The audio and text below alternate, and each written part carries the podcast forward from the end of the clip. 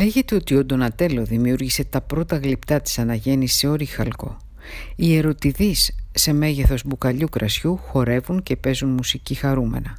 Ελεύθερα πνεύματα εμπνευσμένα από την αρχαιότητα παιδικά πρόσωπα γεμάτα εκφραστικότητα, συνέστημα και προσωπικότητα. Παιχνιδιάρικες μορφές και μια ελαφρότητα που αντικατέστησε την προσήλωση στη μορφή του γοτθικού ρυθμού στην πρώιμη αναγέννηση, εξηγεί η επιμελήτρια Πέτρα Μοτήρ. Ο Ντονατέλο έφερε μια νέα εποχή.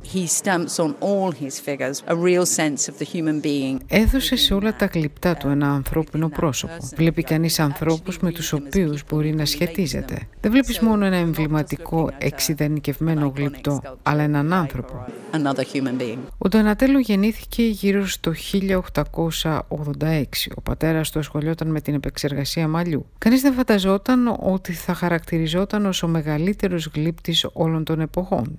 Σε ηλικία όμως μόλις 20 ετών παρέδωσε ένα έργο για τον καθετρικό ναό της Φλωρεντίας, το περίφημο μαρμάρινο γλυπτό του Δαβίδ σε φυσικό μέγεθος το οποίο βρίσκεται ακριβώς στην είσοδο της έκθεσης. Σπούδασε αργύρο χρυσοχώος και ασχολήθηκε με όλη την γάμα των υλικών και τεχνικών στη γλυπτική, όπως μάρμαρο, μπρούτζο, ξύλο, πύλο και γύψο. Ήταν ένας σπουδαίος τεχνίτης με έντονη προσωπικότητα. He does seem to have had quite a fiery το παλαιότερο έγγραφο που έχουμε γι' αυτόν δείχνει ότι τσακώθηκε με ένα Γερμανό χρυσοχό όταν ήταν πολύ μικρός. Όμως επίσης ήταν εξαιρετικά γενναιόδωρος. Υπήρχε ένα καλάθι με νομίσματα κρεμασμένο στο εργαστήριό του για να βοηθάει τους μαθητές του. Μαθαίνουμε για την προσωπικότητά του από αυτές τις ιστορίες, αλλά φυσικά και βλέποντας την τέχνη του.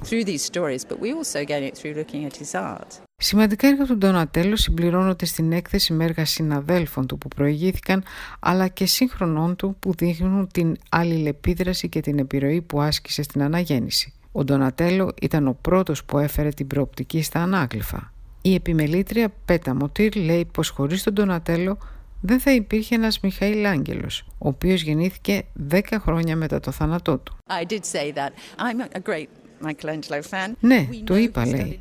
Είμαι μεγάλη θαυμάστρια του Μιχαήλ Αγγέλου. Ξέρουμε ότι μελέτησε πολύ προσεκτικά τη δουλειά του Ντονατέλο, αν και δούλευε διαφορετικά και πάνω απ' όλα με μάρμαρο. Αλλά ο Μιχαήλ Άγγελος είχε επίσης μια φλογερή προσωπικότητα και όπως και ο Ντονατέλο και αφήνει ένα έντονο αποτύπωμα στα έργα του.